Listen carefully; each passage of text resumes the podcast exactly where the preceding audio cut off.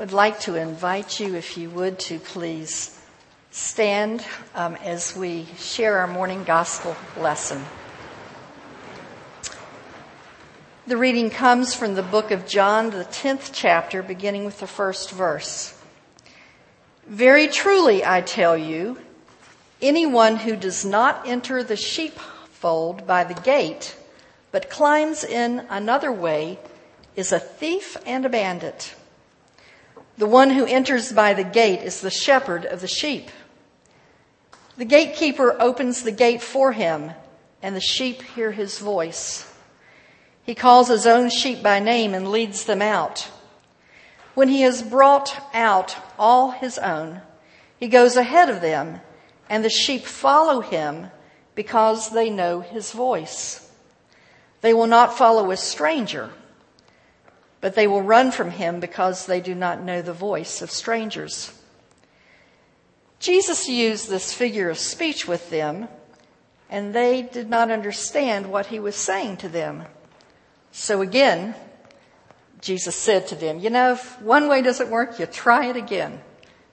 This is a piece I want you to focus on in our sermon today. So again, Jesus said to them, Very truly, I tell you, I am the gate, the gate for the sheep. All who came before me are thieves and bandits, but the sheep did not listen to them. I am the gate.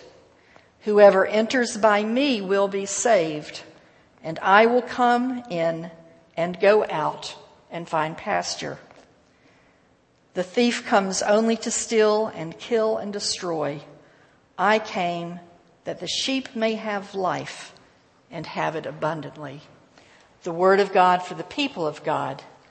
Thanks be to God. Little did Elizabeth know when she came to church today, she was bringing a prop. Um, all right. For those of you with poor vision, what is this? It's a sheep in a dress. I, I just love the dress. A little lamb. A little lamb. You know, Jesus used everyday objects in his teachings. Usually a lamb or a sheep is not part of our everyday world unless you're Elizabeth and you love the little lamb at night, the day. But sheep were very familiar, not only to Jesus, but the people of his day. Sheep, shepherds, part of their world, like cars and parking lots and highways are part of our everyday world. Jesus knew sheep like a cowboy knows cows. In our faith, we have become familiar with the sheep and the shepherd image. We as people with the image of, of sheep we think of Christ as the good shepherd. Those are familiar, familiar to us. But today I want to focus on the sheep gate. The sheep gate. I've learned a lot about sheep gates this week. I learned more than I'd actually really known before, and I want to talk about sheep gate in two settings. There's the sheep gate, the time of Jesus, in the open fields lots of open space and pastures, just fields that the shepherd would take the sheep to graze in. And in those huge open fields, as they were grazing, the shepherd would, would, would create pens of safety for the sheep at night. They would pile up rocks to kind of make a barrier, a boundary. And the sheep would come in. They would leave an open space that the sheep would be herded in because sheep just didn't say, go to home, go to space, go to place, go to pen. They just wouldn't go. They had to be herded to know the direction to go. So the sheep would go into the pens through the sheep gate. Now some of those sheep gates actually had a gate that would open and close. Other times in the open fields, shepherds would, would herd the sheep again for safety, into the pen, and the shepherd himself would lie down in the open way. The shepherd became the sheep gate. There's that image of the sheep gate. Now let's go to Jerusalem, where the sheep gate was, was more one particular sheep gate that the people in Jesus' time were familiar with. And in Jerusalem, the sheep gate was on the outskirts of the city. And again, it was, it was a, a place to herd the sheep on the outskirts of the city, but these were unique sheep. These were different sheep. These were the sheep that would come to be slaughtered, to be sacrificed. Because in that time, they believed that if they sacrificed a lamb, um, it would please God. And so these sheep came with no exit except their own death. These sheep would come. There was no freedom. There was no redemption. There was no salvation. This was the end for these sheep. Now, beside the sheep gate in ancient Jerusalem, there was a pool. And the pool is where the outcast of the society went. Again, on the outskirts of the city by the sheep gate, people who were incurable, who had sicknesses with no cure, people who were lame or paralyzed, lost, outcast people. The people that respectable folks in the city didn't really want to walk by. These people were delegated and moved to, abandoned to, the pool by the sheep gate. And so, like the sheep, these incurables were meant to have no exit. There was no freedom. There was no redemption. There was no salvation. As sheep came to meet their end, so did these people. All right, so what Jesus, I think, presents to us are these models of the sheep gate and shepherding. So we have the open fields where sheep come to be protected and cared for, and then they go out to graze. And then we have the sheep gate in Jerusalem where animals, where folks have come to the end of what society believes is their purpose. And they are delegated to the pen. All right, work with me on this segue. It's also Mother's Day. This is a day where we honor women in our midst, especially mothers. Um, not all of us are mothers. Um, we have parts of us, men and women, I believe, who are mothering. We all have mothering, maternal, nurturing protecting parts of ourselves. So as we talk this morning, we do honor specifically our own mothers. We honor mothers and women in our midst. But as we talk about the scripture this morning, I would really encourage us to think about what this scripture has to say for all of us. All of us, especially adults. And we children. What do we learn in the pen? What do we learn in these places that we are encouraged to go to for our own safety. One of the most significant women in our midst um, who spent a lot of time modeling and giving to others in her community. We buried this past week, and that was Gail Elder Anderson. Gail was a shepherd. She was a shepherd. Not a biological child did she have, but she shepherded a community. There are many in this room who are shepherds and help shepherd in the community. I believe in this, the story and what I hear from Christ is that we are charged with being shepherds of those younger than us.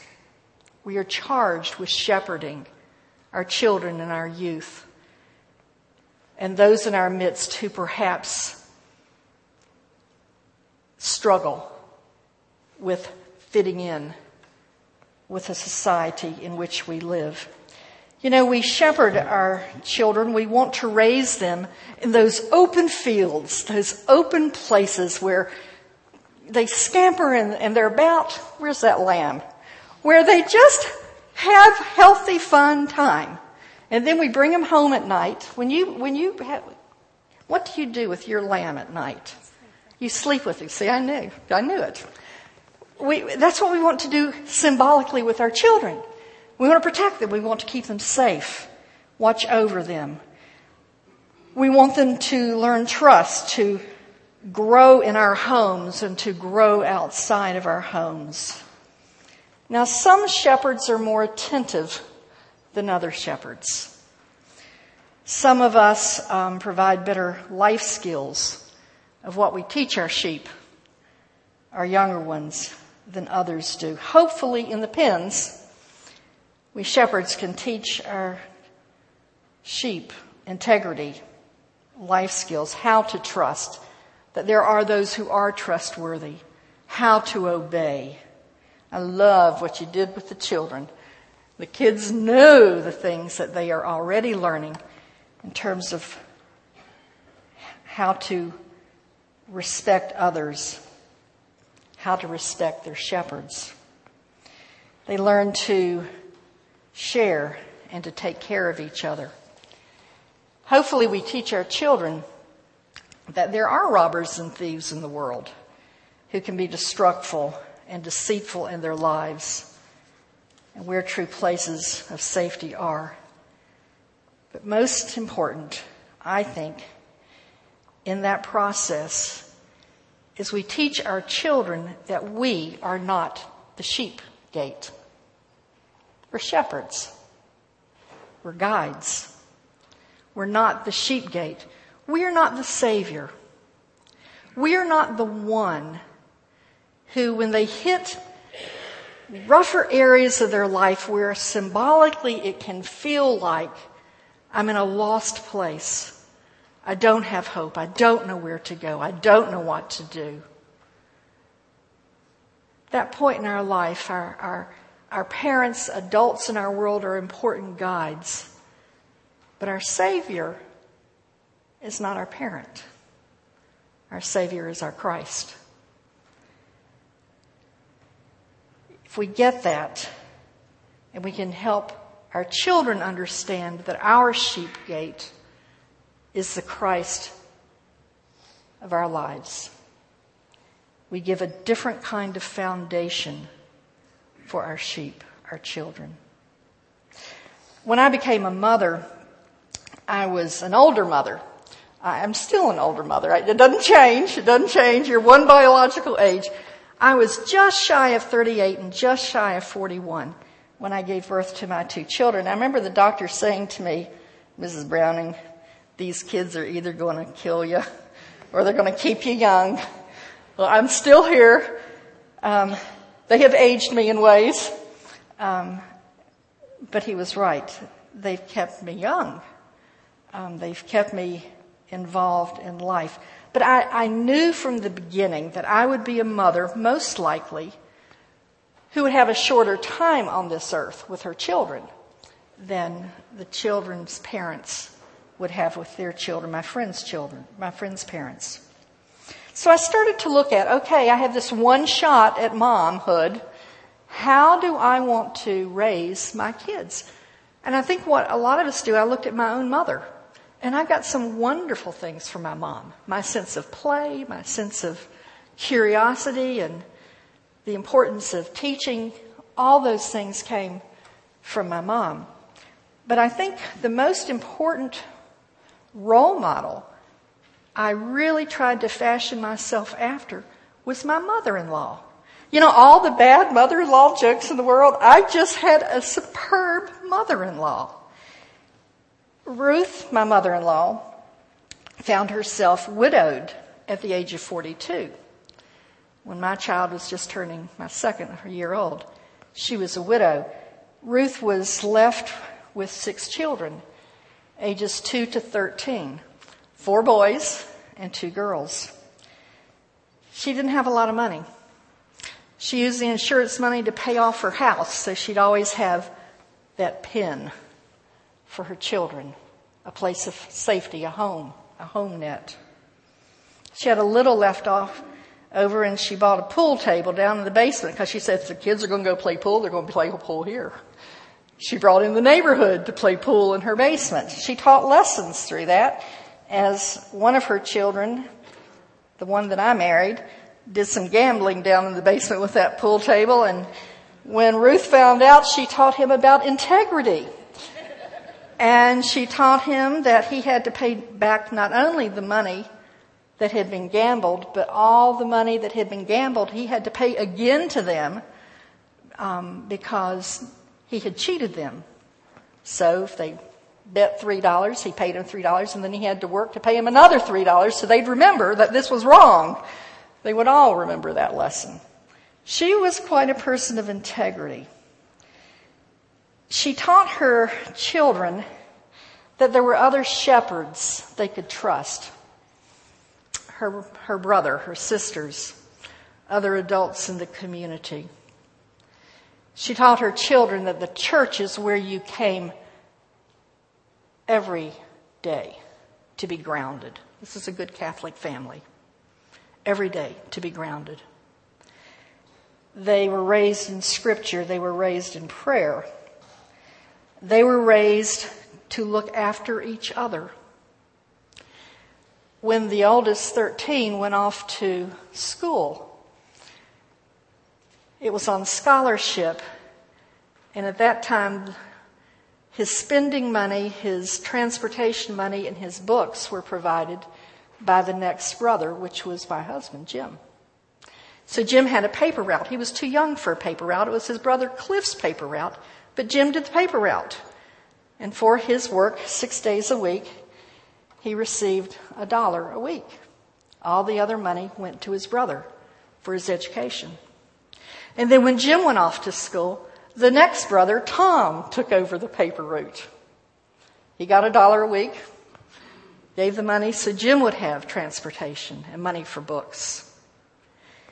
When Tom graduated, it was time for the next brother to come up, Kevin, and there were no more brothers to take over the paper route, and the sisters were off, and so his mother mortgaged the house to have enough for the youngest to be provided for. They grew up clear that they were to take care of each other. Ruth was a mother who knew that not all parents are there for the entire life of their children as they're growing up.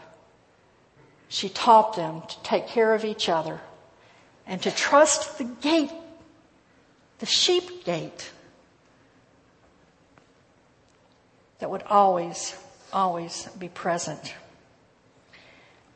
When we are living in open pastures of our lives,